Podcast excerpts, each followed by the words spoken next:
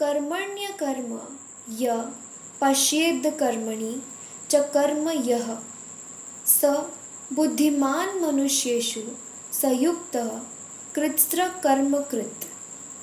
अर्थात, जो मनुष्य कर्म में अकर्म और अकर्म में कर्म देखता है, वह सभी मनुष्यों में बुद्धिमान है और सब प्रकार के कर्मों में प्रवृत्त रहकर भी दिव्य स्थिति में रहता है। तात्पर्य, कृष्ण भावनामृत में कार्य करने वाला व्यक्ति स्वभावतः कर्म बंधन से मुक्त होता है। उसके सारे कर्म कृष्ण के लिए होते हैं। अतः कर्म के फल से उसे कोई लाभ या हानि नहीं होती।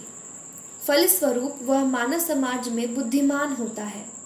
यद्यपि वह कृष्ण के लिए सभी तरह के कर्मों में लगा रहता है, अकर्म का अर्थ है कर्म से फल के बिना। निर्विशेषवादी इस भय से सारे कर्म करना बंद कर देता है कि कर्म फल उसके आत्म साक्षात्कार के मार्ग में बाधक न हो। किंतु सगुणवादी अपनी इस स्थिति से भली भांति परिचित रहता है कि वह भगवान का नित्य दास है। अतः वह अपने आप को कृष्ण भावनामृत के कार्यों में तत्पर रखता है। चूँकि सारे कर्म कृष्ण के लिए किए जाते हैं, अतः इस सेवा के करने में उसे दिव्य सुख प्राप्त होता है।